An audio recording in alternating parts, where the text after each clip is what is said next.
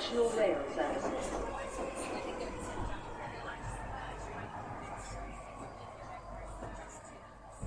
Bine ai revenit în stația Londra. Eu sunt Manuel Cheța de la manuel cheța punct com și tu asculti podcastul Un Român în Londra. Suntem la episodul două sute șaizeci și șase denumit Unde este înghețata? În acest episod vreau să vorbesc despre marea căldură în care existăm în momentul de față, despre recenta criză, cea mai recentă criză, și e vorba de criza falimentelor ipotecare care vine în curând și, bineînțeles, știri curente. Înainte de orice, vreau să fac un mic anunț faptul că podcastul de față este partea Think Digital Podcast Network și mă găsești pe toate platformele posibile și imposibile, inclusiv pe radio punct com, unde mâine la ora șase seara este dat primul segment din podcastul de față. Acest episod este înregistrat într-o zi de miercuri, în data de douăzeci și opt iunie două mii douăzeci și trei. Până să trec la știrile zilei, vreau să fac recomandări de cărți. Am terminat de citit de curând cartea numită The Founders, scrisă de Jimmy Soni, și este vorba de istoria de început a firmei PayPal. Cu Elon Musk, la Elon Musk a fost și el implicat pe acolo, Peter Thiel, despre care am mai pomenit într-o altă carte de la zero la unu, lucruri foarte bune pe acolo. Și atunci, important e în toată treaba asta, faptul că s-au întâlnit o sumă de oameni foarte simpatici pe acolo, care după aia au generat alte firme, printre care și YouTube, dacă stau să mă gândesc bine. YouTube, LinkedIn și încă vreo câteva firme foarte interesante care au apărut din echipa aia de oameni care au și creat PayPal. După ce am terminat de citit cartea respectivă, am trecut la citit cărțulia asta simpatică, The Ultimate Book of Riddles and Brain Teasers, scrisă de A C Booker. Și de fapt ce m-a interesat cu cartea asta este să îmi pun creierul în mișcare, să ghicesc anumite chestiuni, să-mi dau seama ghicitorile respective despre ce vorbesc, să-mi pun creierul efectiv să câștige niște, să zicem, mușchi pe acolo, dacă stau să mă gândesc bine. E stilul ăla de carte pe care o prietenă, o cunoștință britanică mi-a spus că îl, o citesc britanicii stând pe ve ce. Dar nu este nicio problemă, în parte îmi place cartea respectivă, îmi pun creierul în mișcare. Am mai luat o altă carte, tot așa cu riddles, ca să o citesc și să-mi pun creierul în mișcare, pentru că sunt uh, interesat ca creierul meu să-și dezvolte, să zicem, o gândire laterală și o gândire meta, ok? Să gândești puțin altfel dincolo de ceea ce ți se, ți se dă în față.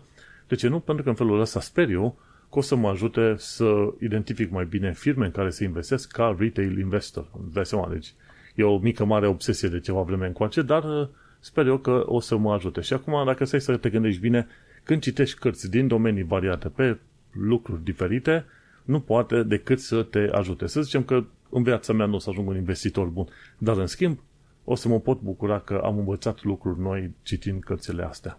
Desigur, trebuie să laud și un grup de oameni foarte faini. Sunt cei de la RoE Hub, The Romanian and Eastern European Hub. Se ocupă de suport pentru muncă și violența domestică. Mai sunt de trei milioane pe Twitter, care se ocupă de drepturile europenilor. Centrul Filia se ocupă de drepturile femeilor și Eclair punct org, conștientizarea traficului de persoane. Patru grupuri care lucrează pe domenii puțin adiacente, ca să zic așa, dar toate în direcția de protecția drepturilor oamenilor dintr-un anumit punct de vedere. Oameni foarte, foarte faini. Și acum intrăm în micul meu subiect al zilei, respectiv căldura asta mare prin care trecem în momentul de față. Dacă mă duc pe London Weather website, deocamdată pe afară sunt doar douăzeci și trei douăzeci și patru de grade. Zilele astea undeva se duce între douăzeci și douăzeci și patru de grade. Săptămâna asta e mai ușor de suportată. Dar săptămâna trecută a ajuns la douăzeci și șapte douăzeci și opt de grade și efectiv simțeam că mă sufoc.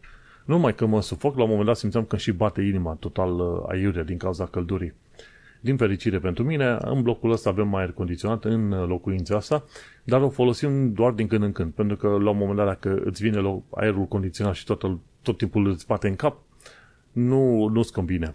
Și așa că îi dăm drumul din când în când, mai lăsăm când se încălzește prea tare, iarăși mai dăm drumul și tot așa, deschidem geamurile să vedem cum supraviețim. Dar uh, au trecut vremurile în două mii cincisprezece două mii șaisprezece când temperaturile douăzeci douăzeci și unu de grade erau considerate caniculare. Din două mii optsprezece încoace a început să se mărească temperatura destul de mult și inclusiv parcurile au început să se usuce. Acum deja e finalul lui iunie, mai ai puțin încă o săptămână, două de călduri din asta și o să vezi că cele mai multe parcuri din Londra vor fi uscate, vai de mama lor, ca să zic așa, uscate rău de tot și atunci o să mai ai doar copacii verzi din loc în loc. Așa că este potrivit titlul ăsta, unde este înghețata până că ai nevoie de ceva răcoare pe perioada asta. Știu că am pomenit mai de mult într-un episod de-al meu legat de temperatura și câinii pe care îi scoți la plimbare. Cel mai probabil, dacă este cald pentru tine, atunci în mod sigur este cald și pentru câine. Și se spune, sfatul general este să nu scoți câinii la plimbare pe temperaturi mai mari de douăzeci și patru de grade. Iar la douăzeci și unu de grade deja trebuie să te gândești că este foarte periculos pentru câine să-l scoți la plimbare. Așa că e bună informație, nici nu mai știu în ce episod pomeneam de treaba asta, dar nu știam că într-adevăr îi afectează așa de tare. Când te gândești că câinii pot să transpire doar prin uh, labele lor, îți dai seama că, da, într-adevăr, este foarte, foarte greu pentru câini pe căldurile astea foarte mari. Și așa că este de îngăduit să iei o bere, un suc rece, o înghețată pe perioada asta, pe căldurile astea foarte mari. Bineînțeles că este modă mare cu ce? Cu pepeni, desigur. Sfatul general este să nu iei pepeni tăiați, ci să iei pepeni întregi. Așa că idee generală, când te duci la magazine.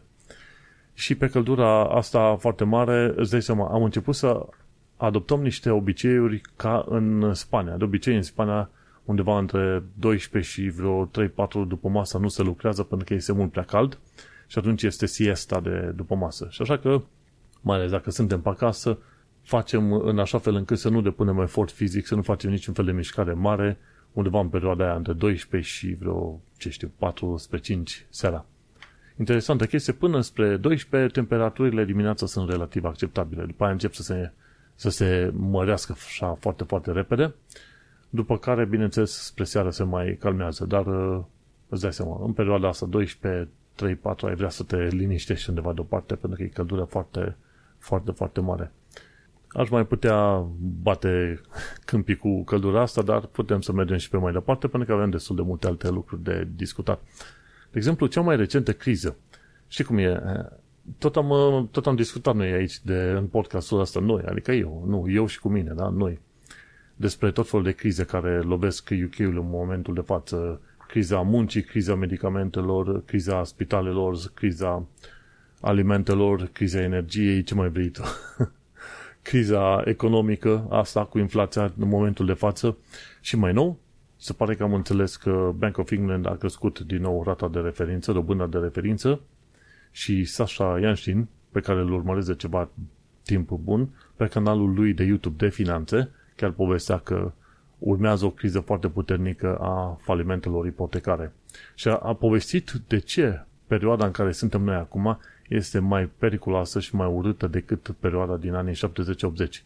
Am un link pe acolo, boomerii de obicei au început în ultima perioadă să ia la mișto milenialii, că ziceau, băi, pe vremea noastră inflația era mai mare și situațiile mai grele. Dar ceea ce nu se discută este că pe vremea anilor șaptezeci optzeci, când era inflația respectivă, inflația era deja pe la un zece unsprezece și a crescut pe la vreo douăzeci la sută și chestia aia nu are un efect la fel de mare pe cât ar avea în momentul de față, când inflația a fost aproape de zero și pe aia, do, pardon, dobânda de referință a fost aproape zero și pe aia a fost crescută la cinci, așa într-un timp destul de scurt, într-un an, un an și ceva. Și din ce spune Sasha Yanshin, sunt multe chestii pe care nu le prea înțeleg acolo, dar e important de știut că dacă cineva a avut o rată, deci luată la când a fost dobânda de referință la zero la sută, dacă cineva a avut o rată de o mie de lire, cu nouă mărire, cu, cu nivelul la care s-a ajuns acum la cinci și ceva la sută, te pomnești că de la o mie de lire urcă la o mie șase sute de lire rata. Și atunci, asta este un lucru foarte, foarte periculos în condițiile în care, după ce a fost mărită dobânda asta, îți dai seama că oamenii ajung să plătească pentru tot ceea ce au necesar, să trebuiască să plătească cu vreo zece la cincisprezece la sută mai mult decât salariul lor. În medie, da? În medie este toată treaba asta. Și uite-te cum oamenii care acum, undeva anul ăsta, trebuie să își reînnoiască ipoteca, vor fi loviți cu o dobândă de la bancă de vreo șase la șapte la sută și o să fie foarte crunt pentru mulți și, din ce am înțeles, o să vină un val foarte mare de falimente pe direcția asta. Și este interesant de discutat, băi, ce poți face ca să calmezi inflația și așa mai departe. Ideea este că lucruri se puteau face în trecut, gen să se țină dobânda de referință nu la zero, ci puțin mai înaltă. Și când e dobânda de referință foarte mică, oamenii se îndatorează, pentru că în termen mai ciudăței, așa, zice, money is cheap, adică este ușor să te împrumuți când dobânda este foarte mică, pentru că nu ți se cer foarte mulți bani. Dar am înțeles că dobânda asta de referință de zero la sută undeva două mii treisprezece încoace înspre două mii nouăsprezece a fost o chestiune, o anomalie care n-ar fi trebuit și că în mod normal să se întâmplă. Și atunci Sasha Yanshin, chiar el a spus, măi, în principiu chestia aia nu trebuia să se întâmple, inflația trebuia ținută pe la unu la doi la sută în mod constant și atunci oamenii nu se mai îndatorau atât de mult și atunci când, când trebuia să mărești inflația, nu îi mai durea așa de mult. Una e să mărești, nu inflația, pardon, una e să, să mărești dobânda de referință de la zero la cinci la sută și alta e să mărești de la cinci la sută înspre zece la sută. De ce? Pentru că în momentul în care ai o dobândă de referință, oamenii nu se mai împrumută atât de mult. Și atunci creșterile alea nu vor mai lovi în, într-o masă așa de mare de oameni. Și uite-te cum trăim într-o perioadă în care o să descoperim în câteva luni, săptămâni de zile spre final de an, multe articole în The Guardian, B B C, care vor povesti despre multele falimente pe care le, le vor suferi oamenii. Trăim într-adevăr în vremuri nițele pocare, ca să zic așa.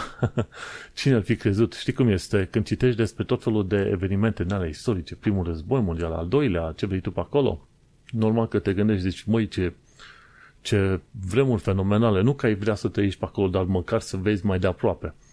Ei, n-ai nevoie să te duci tu până în vremea respectivă, că acum trăim în U K cel puțin mai multe crize amestecate, unele peste altele, da? Și amenințarea unui război de la est și așa mai departe, gândește-te că lucrurile astea nu sunt foarte simpatice. Discutam cu o cunoștință de-a mea și cumva ajunseserăm noi la concluzia că undeva prin două mii treizeci lucrurile se vor mai calma pe U K. Așa că vor mai fi o, o, o serie bună de ani în care oamenii vor trăi în nesiguranța asta, pentru că asta e cea mai mare supărare. Ok, nesiguranța asta, când vor fi rezolvate și aranjate puțin problemele astea. Asta este viața, n-avem ce face, trebuie să învățăm, să ne adaptăm, să ne mișcăm pe mai departe, pentru că altfel, efectiv, nu știm, nu știm ce am avea de făcut, nu? Trebuie să trăiești, să dai din mâini și din picioare. Și cam atâta și despre recenta asta, criza falimentelor ipotecare. Hai să trecem la ceva știri curente. În mod normal, aș fi avut foarte multe subiecte de dezvăluit, dar să nu uităm că este vară. Într-un mod uluitor, vara oamenii merg în concedii, iar eu fac episoade de podcast și se vede foarte bine la numărul de ascultători pe care mai am în momentul de față. Au căzut aproape la, nu chiar la zero, dar au căzut extraordinar de mult. La fel și pe, pe blog. Cititorii sunt foarte, foarte puțini în perioada asta. Și eu m-am gândit să continui să fac episod în timp în care toată lumea este în concediu. Deci, aveți ce înseamnă ca oamenii să n-aibă ocupație, gen eu. Mergem la știri. Ce am aflat de curând este că metroul londonez are cinci sute patruzeci și trei de trenuri. Și articolul respectiv explica unde sunt, unde sunt parcate trenurile astea noaptea. Și sunt parcate în zona Acton Works, sunt depozite mari, da? Autogări, într-un fel, pentru trenuri. Uh, Ealing Common Depot, Haino Depot, e Little Lily Bridge Depot, Morden Depot, Neasden Depot, ce mai e? Ryslip, e Stonebridge Park Depot, Stratford Market, Upminster, și pe aia Waterloo Underground și White City. Sunt vreo șapte opt stații din astea în care se pot parca major, marea majoritate a acestor trenuri folosite. Gândește, cinci sute patruzeci și trei de trenuri sunt folosite pentru a face metroul londonez să funcționeze. Super genială treaba asta. Ce am mai aflat de curând este că N H S oferă un salariu de doar treizeci și trei de mii de lire pentru un chirurg pe creier la un spital din zona White, Whitechapel și s-a făcut foarte mare caz pe chestia asta, nu știu, cred că și în The Guardian. Nu, în Mail Online, da? În Daily Mail. În mult urâtul Daily Mail, da? Și se vorbește de chestia asta. Și în principiu este vorba de faptul că trebuie anumite calificări foarte importante ca să ajungi să fii chirurg pe creier, dar salariul de treizeci și trei de mii e undeva cam la salariul de început a unui developer, front-end developer junior când se mută în Londra. Și ca front-end developer nu se trebuie creier foarte, foarte mult, dar să zicem în câteva luni de zile ai învăța suficient încât să construiești un website și să te manevrezi puțin el ca junior prin tot felul de proiecte la care trebuie să lucri pe acolo. Și ei salariul pe care l-ar lua un chirurg pe creier care trebuie să lucreze câte optzeci ani de zile ca să se specializeze pe domeniul respectiv. Și chestia, este, chestia asta este nițel ridicolă dacă por zice ceva n-ai nici cum. Tocmai de aceea se, s-au scandalizat oamenii. Nici nu știu cum am ajuns la știrea asta, dar uite-te că s-au scandalizat chiar foarte mult oamenii. O chestie de, de care nu te vei scandaliza este faptul că se, multe, se fură din buzunare pe Central Line. Acum, nu numai pe Central Line. Central Line e în topul listei pentru hoții de buzunare. Dar uh, sunt mult mai multe, să zicem, linii de metrou unde se întâmplă furtul din asta și cel mai des se întâmplă pe liniile mai vechi, da? Și pe Northern Line, și pe Jubilee, de pe anumite sectoare, și pe Victoria Line. Și gândește-te, sunt două chestiuni. Linii mai vechi și combinate cu zonele turistice. Și când pui asta la un loc, te poți aștepta ca zonele turistice, bineînțeles, să vezi, să zicem, situații în care ești atacat sau ți se fură din buzunar, geanta, ce vrei tu pe acolo. Important e de știut faptul că Londra este un oraș turistic și atunci trebuie să te gândești că va trebui să fii atent cu lucrurile din buzunarele tale și din, și din mâna ta, ca să zicem așa. Ce se fură foarte mult? Când ești în zonele turistice, gen Oxford Street, se fură telefoane. Telefoane și genți. Pentru că acolo merg și foarte mulți oameni bogați. Cazurile mai grave sunt de oameni care au Rolex la mână și atunci sunt tâlhăriți, efectiv bătuți ca să li se fure Rolex-ul din mână. În zonele turistice, clar. Deci nu te ferește, faptul că ești în zonă turistică nu te ferește să fii victimă în Londra unor uh, tâlhării sau furturi. Okay? Și pe aia, bineînțeles, ai și prin zonele turistice și ăștia cu alba neagră. Și sunt sigur că e cumva importat de prin, de prin România uh, sportul ăsta foarte ciudățel. Ce mai aflat de curând este faptul că Canary Wharf pierde banca H S B C și cineva de la The Guardian deja zicea, gata, Canary Wharf o să moară, pleacă, dacă a plecat H S B C, Canary Wharf o să pice în cap. Părerea mea e că nu e așa. Locuiesc în zona Canary Wharf și e plină până peste ochi, dacă pleacă H S B C, o să vină cineva în locul lor pe acolo. Și H S B C, de fapt, pleacă pentru că au, s-au mutat cumva la muncă hibrid și nu le mai trebuie întreaga clădire. Dar vor fi alții care vor insista ca oamenii să revină la muncă, ok? În birouri. Și atunci deja se insistă. Undeva din toamna asta la altă, o mulțime de firme vor insista ca oamenii să vină trei, măcar trei zile la birou și trebuie să te aștepți undeva de la anul sau celălalt an să se treacă la full-time la birou și să, să nu fie glumă. Deci chiar așa o să se și întâmple. Ce am aflat de curând este că încrederea în MedPolice este aproape zero. Știm, mergem mai departe. Un alt lucru interesant de, care vine din partea uh, free movement dot org dot u k, podcastul respectiv și site-ul de la imigrație, aflăm că Golden Visa Scheme nu este legală. Curtea Supremă s-a pronunțat și a zis, ok, Golden Visa Scheme nu ar trebui să se aplice. Și modul în care aplicau vreo câțiva oameni, chestia asta este ci că se împrumutau de un milion sau două de lire de la un din asta bogătan rus care avea firmă de avocatură, cam apoi se investește în, în firma soției bogătanului rus ca să zici că de fapt ești mare brânză de investitor în U K. Ori chestia, este, chestia asta îmi sună mie foarte mult a fraudulentă. Da? Tehnic vorbind, și că respecta regula, să zicem, litera legii, dar nu tocmai spiritul legii. Și a zis că gata, ok, hai că scoatem vizele astea plătite efectiv. Măi, dacă vrei uh, să fie viză de investitor și plătești vreo două trei milioane, ar trebui două trei milioane minim, să se vadă că e investiție clară într-un domeniu foarte clar. Nu că ai cumpărat de la ăla, te-ai împrumutat de la ăla și ai investit în firma soției lui. Nu, aia e scamatorie în toată regulă. Și mă miră că nu, nu au început niște arestări pe direcția respectivă, știi? Tot le zic oamenilor că există o valoare foarte mare în faptul că ai actele în regulă în U K. Din punctul meu de vedere, eu calculez ceva de genul ăsta și e posibil să greșesc. În, în mod normal, o viză de investitor pe U K care îți oferă, să zicem, drept de ședere permanentă, costă cât? unu la două milioane de lire. Gen, investești în U K unu la două milioane de lire și atunci U K-ul îți dă viză de investitor și pe parcurs, după un timp, poate să-ți dea și pașaport. Și atunci, din punctul meu de vedere, având cetățenie britanică, pentru mine valorează chestia aia ca și cum, cumva, am unu la două milioane de lire ca, să zicem, valoare pe numele meu. Bineînțeles, este toată valoarea respectivă este în acel pașaport, dar și în ideea de cetățenie, da? În cetățenie. Gen, pot să mă duc să mă angajez unde vreau, să cumpăr ce locuințe vreau pe unde vreau pe acolo și atunci nu mai sunt anumite limitări. Mergând mai jos la rezidență permanentă, din punctul meu de vedere, aș calcula rezidența permanentă ca o, la o valoare de cinci sute șapte sute de mii de lire. Rezidența temporară la o sută două sute de mii. Contează treaba asta, să pui o anumită valoare monetară pe tot felul de chestiuni, ca să-ți dai seama până la urmă, băi, într-adevăr că este un lucru important. Este un lucru important să ai toate actele în regulă și, bineînțeles, este un lucru important să te poți bucura de diversele tipuri de statut când te duci în orice fel de țară, ca să fii, în primul și în primul rând, protejat și, în al doilea rând, să te bucuri de beneficiile locale. Hai să ne uităm alt, la alte chestiuni. Pe linia de COVID, de exemplu, ci că U K a avut rata cea mai mare de mortalitate din Europa vestică, din cauza lipsei de investiții în infrastructura medicală.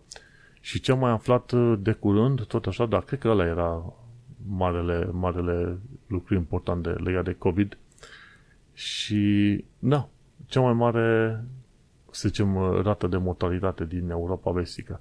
Un lucru trist, un lucru foarte trist și a ieșit la iveală că Conservator, conservatorii, efectiv guvernanții din ultimii treisprezece ani de zile, n-au investit unde și cum trebuie de-a lungul timpului. Și când a venit criza, a fost mare brânză de socialiști. Hai repede să împărțim firme și contacte la prieteni. Pe mine mă miră că nu există niște anchete din asta penale. Dar vom vedea. Ce mai aflat de curând este faptul că anumite supermarketuri livrează verdețuri proaspete, altele nu, nu tocmai. În principiu, cei de la which punct co punct t k au făcut niște teste pe acolo și din punctul lor de vedere, de exemplu, cei de la Ocado, când au trimis produsele, le-au trimis cu perioada de expirare cam de vreo unsprezece zile în medie. Cei mai slăbuți când au livrat produse au fost cei de la Sainsbury cu nouă virgulă șapte zile. Și bineînțeles ceilalți între undeva între astea. Și e interesant cum, uite-te că ai o firmă ca Ocado care teoretic nu are niciun fel de magazin, dar are depozite multe, livrează produse care vor fi proaspete ceva mai mult, mai mult timp. Și ci că vreo două magazine, gen Sainsbury și asta, au trimis la un moment dat produse care ar fi pus sănătatea în pericol pentru oameni. Și uite că aflăm. Și este, nu este vorba numai de vedețuri, am zis-o că e și numai de vedețuri, dar este vorba de, de vedețuri plus frankfurters, plus iaurturi, bucăți de pepene, și, efectiv, dacă stăm să ne gândim, chiar și, mi se pare, pește sau carne, dacă te uiți pe acolo. Nu? Ceva de genul. Și brânză. Diverse tipuri de brânzeturi. Deci nu numai de verdețuri, am pus-o sursa greșit, dar Ocado, ci că cel mai ieftine, dar pe de alt, cele, cele mai proaspete, dar pe de altfel și cele mai scumpe, da? Ce mai aflat de curând este faptul că studenții nu mai primesc note. Că e un... Acum, vezi, intri și în grevele mari, în marile greve de, de la N H S, de la transporturi publice și de la ce e, sistemul de învățământ în U K. Și studenții au plătit bani și au făcut treaba, au făcut temele, nu primesc notele. Și acum sunt foarte, foarte supărați. Ha. Și am pus aici link cu boomerii, iau în râs criza prin care trec milenialii acum. Situațiile sunt mai complicate acum și din ce am înțeles eu pe U K, este mai greu și acum să câștigi bani la valoarea pe care o aveau în anii șaptezeci optzeci, și să-ți cumperi casă față de perioada aia din anii șaptezeci optzeci și, bineînțeles, și costurile în genere sunt mai, sunt mai mari. Și așa că e nițel nedrept boomerii să ia în râs pe milenial. Acum să nu uităm că, pe de altă parte, și noi veniți din România, imigranți, da? O parte dintre noi trăind viața destul de grea prin România, mai ales în anii nouăzeci, când venim aici și vedem pe oameni că se plâng de o anumită chestie sau alta, știi cum e, first world problems, și noi ne uităm așa cu ochi mai lungi, ok, băi, în viața asta am trecut prin tot felul de probleme, te văd pe tine că te-ai plâns că iogurtul tău nu e și nu mai știu cum. Și adesea partenera mea mi-aduce aminte, mă, gândește-te că oamenii ăștia au trăit un, un sistem anume, cu altă viață, cu alte reguli, și nu vii tu aici să-i schimbi pe ei, ceea ce e foarte adevărat. Eu vin aici să învăț de la britanici și să mă adaptez eu culturii britanice, nu viceversa.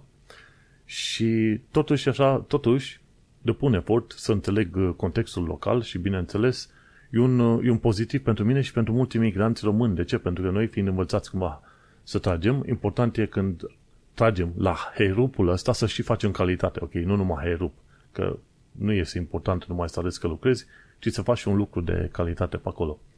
Și, într-un fel, românii care vin în U K vin cu un dublu avantaj, una la mână, au ratat că au spirit antreprenorial, adică preiau un risc ca să facă o anumită chestiune și asta e spirit antreprenorial. Orică, orică îmi zici tu mie de românul ăla care ia legume și nu știe o boabă de limba engleză din ultimii cinci ani de zile, da? De când, de cinci ani de zile, de când e în U K, oricum discuți de oameni ca mine care sunt în programare web și știu eu cum discută filosofii la muncă cu colegii, la o cafea, ok? Chestii de genul ăsta.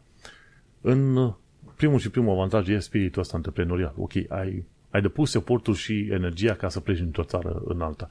Și al doilea, viața grea pe care au avut-o mulți români îi face ca în U K să tragă puțin mai tare, puțin mai bine. Și un lucru interesant în toată afacerea asta este faptul că în, în U K oamenii muncesc așa, mai relaxat. Nu sunt leneși, nu sunt proști, nu stau degeaba, puțin mai relaxat, ok?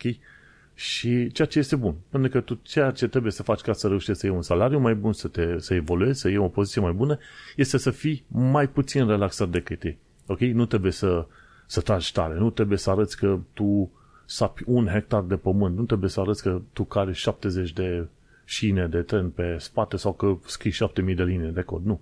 În principiu, ca tehnică foarte generală de lucru, este să fii mai puțin relaxat decât cei din jur și să înveți mai mult pe partea de comunicare, ok, limba engleză și comunicare interumană, de exemplu, da? Că te duci mai ales în programare, vrea să știi că tu te duci, în, ca, în cazul meu, vreau să fiu cel mai bun din punct de vedere tehnic pe domeniile astea.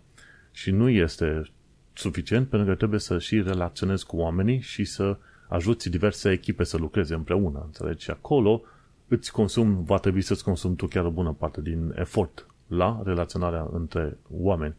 Dar e un lucru bun, da? Avem două avantaje ca emigranți români, una spiritul antreprenorial și al doua, faptul că nu, noi suntem deja învățați să tragem puțin, puțin mai tare. Bun, și mergem pe mai departe. Ce mai am aflat de curând e că nouă nouă, serviciul nouă nouă nouă, aplicat pe douăzeci și cinci iunie, duminică, și oamenii, oamenilor li se cerea, printr-un mesaj pe Twitter de la poliție, diverse secții de poliție, să sună la unu zero unu, dacă era urgență. S-a, s-a rezolvat treaba, serviciul nouă nouă nouă este menținut în picioare de către British Telecom și au avut și eu o problemă. Din când în când mai sunt de asta. Ce am aflat de curând, totuși, interesant, e că primăria Londrei nu mai are voie să arboreze steagul U E. Mi se pare destul de ciudățică treaba asta, că în principiu când colaborezi cu anumite țări poți să pui o serie de steaguri, dar nu înțeles că Londra, în mod specific, primăria Londrei, primăria generală a Londrei, G L A, Uh, Greater London Authority, mi se pare ceva de genul ăsta, nu are voie să pună steagul Uniunii Europene până nu cere voie, ceva de genul ăsta. Și ce am mai aflat de curând e, este tipul ăsta, cred că am mai povestit de el la un moment dat. E vorba de Thunderfoot, care este un, un cercetător britanic, dar care e mutat în Cehia.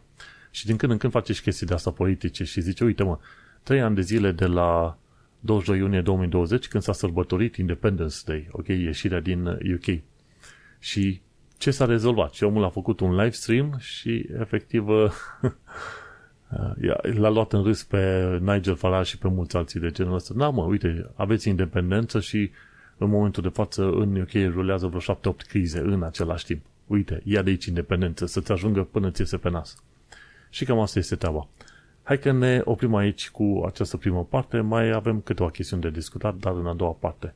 Cine vrea să asculte în continuare podcastul, să nu intre, să intre pe manuel cheța punct com la episodul două sute șaizeci și șase. Succes! Welcome back! O mică pauză de cafea, bineînțeles, e bine meritată.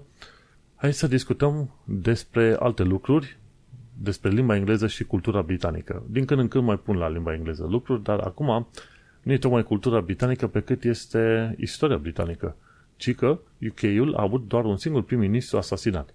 De ce ar fi importantă informația asta? N-am nicio idee, au publicat-o cei de la T L D R News și m-a interesat și pe mine. Ci că singurul prim-ministru asasinat a fost Spencer Percival. Cred că prin o mie nouă sute, o mie opt sute doisprezece, dacă stau să mă gândesc bine, că nu am detaliile în fața mea. Dar singurul prim-ministru asasinat. De ce, se, de ce au fost cei de la T L D R News, News interesați să facă un film din asta? Pentru că probabil americanii au avut mai mulți președinți asasinați, iar U K-ul cred că a avut și mai mulți regi decapitați, ca să mă gândesc, dacă mă gândesc bine așa. Așa că, uite, nu? Și un prim-ministru a avut... nu cumva să fie un semnal ascuns de la cei de la T L D R News. Bă, vezi că dacă nu faci treabă bună, la un moment dat super pe cineva și te împușcă. N-am nicio idee.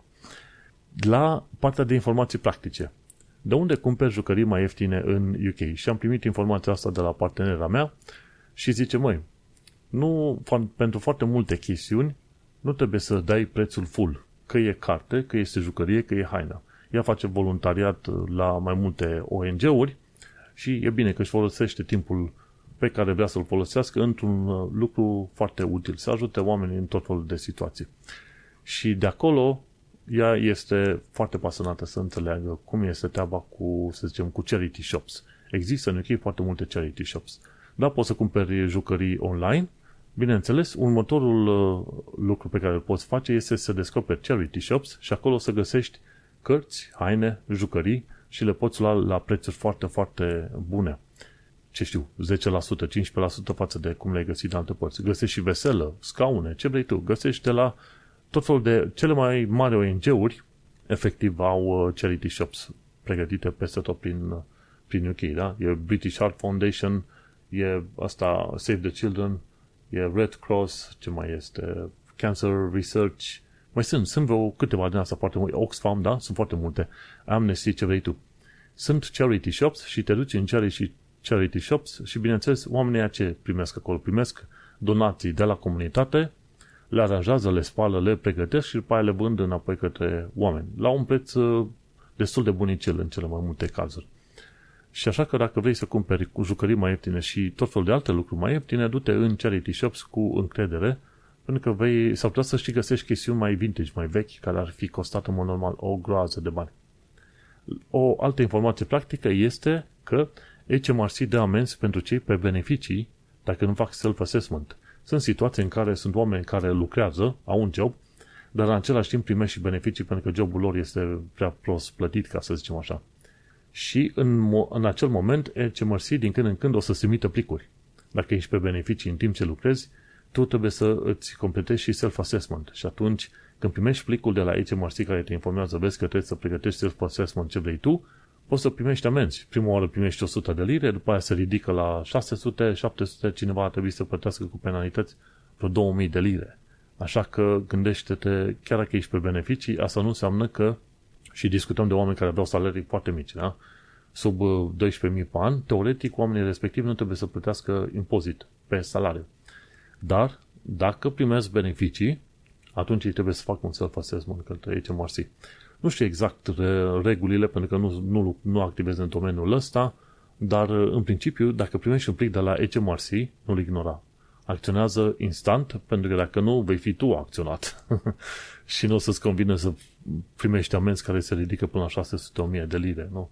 Și o sută de lire e o durere mare când o pierzi, dar nu e atât de mulți bani, da? Așa că primești plicuri oficiale instant, lași orice faci, lași mâncare, lași totul, te pui și rezolvi problema cu chestiunile administrative, nu, nu discuți. Și hai să mergem să discutăm alte lucruri legate de viața în Londra și în străinătate. Uite, pentru cei curioși, interesați de istorii mai vechi, se pot duce la Heritage Tube Train Ride. Mi se pare că luna viitoare oamenii o să se poată plimba cu Uh, nouăsprezece treizeci și opt Tube Train, un tren din o mie nouă sute treizeci și opt care a fost folosit pe linia Piccadilly Line și pe nouă iulie, duminică, te poți plimba cu asemenea tren în zona Acton Station și mi se pare că se duce către Oakwood, Oakwood, Oakwood. Și arată interesant trenurile astea mai vechi pe acolo. Am mai vorbit de chestia asta, cine știe, poate la un moment dat chiar o să-l nimeresc pe un asemenea tren, n-am nicio idee când și cum, dar pentru pasionații de istorie și de transport public, de ce nu? Ce am aflat de curând este că este un cock on a rock in the city of London. Și este un fel de instalație în asta artistică cu un bolovan foarte mare și un cocoș pus pe bolovanul respectiv. Și este un cocoș nu real, ci este sculptat pe acolo. Și numele oficial, cic al acelui cocoș, ar fi Pitu Pithu Pitu. Deci Pitu Pithu Pitu. Un nume dat de către Simeon Barclay. Chiar mi-a plăcut. Pitu, Pitu, Pitu. Numele acelui cock on a rock in City of London. Chiar adevărat că dacă te duci la, în, prin Londra la plimbare așa aleatoriu, din când în când o să vezi tot felul de chestii din astea random.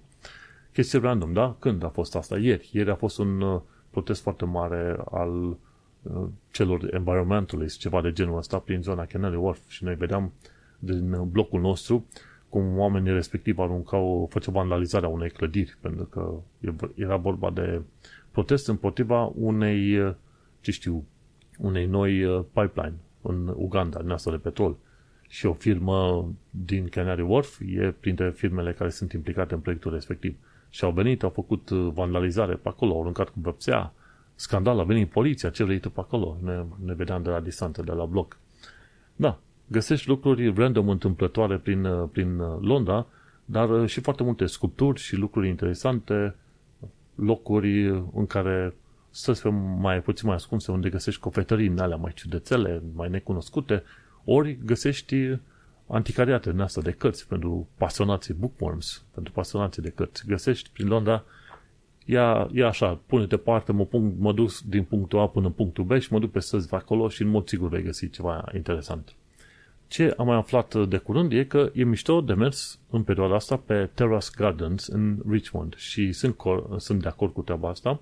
Când te duci în zona Richmond, în Londra, în nord-vest încolo, ăla e zona în care o să vezi că Tamisa este clară. Nu ți-e frică sau rușine să pui picioarele în apa de la Tamisa, iar Tamisa e clară, e un râu curat și frumos acolo. Undeva la câțiva kilometri mai jos, Tamisa devine un râu ur- urât și murdar. Și pe zona respectivă este un Thames Path, o cărare, pe marginea Tamisei, să te poți duce de la Richmond către Kingston upon Thames, da? Câțiva kilometri buni. Foarte multă natură, locuri faine, umbre, bănci, e foarte simpatic să te duci de dimineață spre după masă către Kingston upon Thames. Parcuri multe și în zona aia, în zona Richmond, când te duci înspre poteca respectivă ce duce către Kingston upon Thames, o să fie un deal mare și dealul respectiv este Terrace Gardens și e un deal foarte mișto. Mai găsești câteodată pe acolo și români cu manele date la maxim, da? Stau cu un radio lângă ei și dau maneaua la maxim. Cum și de pe unde au oamenii ciudeți, obiceiul ăsta ciudat să-și dea muzica tare, să-i audă cei din jur, efectiv n-am nicio idee de unde iese, știi? Oamenii suferă în interior enorm și trebuie să se exprime exterior ca să știe toată lumea că oamenii suferă. Bun, mergem pe mai departe. Ce am aflat de curând este că New York este mai scump decât Londra. Și cum ar te așteptai? Ca New York o să fie mai scump decât Londra, poate chiar undeva între cincisprezece și treizeci la sută, ceea ce e adevărat. Pe de altă parte și oportunitățile sunt altele, pentru că New York e în S U A, S U A îți oferă alte oportunități și atunci gândește-te că plătești și oportunitatea. La fel cum te duci către centrul orașului, pământul, acel metru pătrat nu e cu mai special decât un alt metru pătrat din afara orașului. Dar e special pentru că e mai aproape de centru. Așa și cu New Yorkul. New Yorkul este mai aproape de centru. Ai Wall Street, ai alte chestii pe acolo. Ce am mai aflat de curând este faptul că există un Turing Memorial lângă Paddington Underground Station, ci că e un pod din zona respectivă. Și acolo e un memorial foarte simpatic făcut în numele lui Alan Turing, un computer visionary, ca să zicem așa, britanic. Și e foarte interesant, cred că o să vreau să mă duc pe acolo. Cine e pasionat de calculatoare și de istoria calculatoarelor, să caute de Turing Memorial lângă Paddington Station și atunci să vă duce undeva pe sub un pod. Și ce m-am aflat de curând e că se sărbătoresc douăzeci de ani de zile de când cardurile Oyster au fost folosite pe Tube. Și mi se pare că în curând vor elimina complet biletele alea de hârtie, care vor că le mai folosesc turiștii. În viitor, cred că o să se ceară numai Oyster Cards peste tot și Game Over. Și am înțeles că nici măcar Oyster Cards s-ar putea să nu mai fie cerute, ci oamenilor o să se, li, li se ceară să facă plata wireless, gen ori cu cardul de bancă, ori cu telefonul prin N F C, ceva de genul ăsta. Pentru că am înțeles că prețurile sunt comparabile, dacă nu chiar mai ieftin, dacă ești pe cardul tău de credit sau debit să plătești călătorile decât să fii pe Oyster. Și atunci e posibil că o să scape chiar și de Oyster la un moment dat, și să poți face plata foarte bine numai cu cardurile tale de, de muncă, efectiv. Interesantă chestie, dar vom trăi și vom vedea. Ok? Am vorbit despre multe și vrute și nevrute. Bineînțeles, e vară, nu sunt lucruri prea multe de povestit, doar că se mai întâmplă mai mult din ceea ce s-a întâmplat deja. Mai mult sau încă o altă săptămână în care să povestim cam aproape despre aceleași lucruri. Dacă cineva are întrebări legat de un subiect specific, de ce nu să-mi trimite un, un e-mail, un răspuns, să-mi lasă prin comentarii, pe Podbean, unde urc podcasturile, acolo se pot lăsa comentarii foarte bine, chiar să, sau dacă nu, pe manuel cheța punct com. Uite-ne la final de episod, episodul numărul două sute șaizeci și șase, denumit Unde este înghețata? Am vorbit de căldură mare, despre criza falimentelor ipotecare și despre o sumedenie de știri curente. Noi ne mai auzim, succes!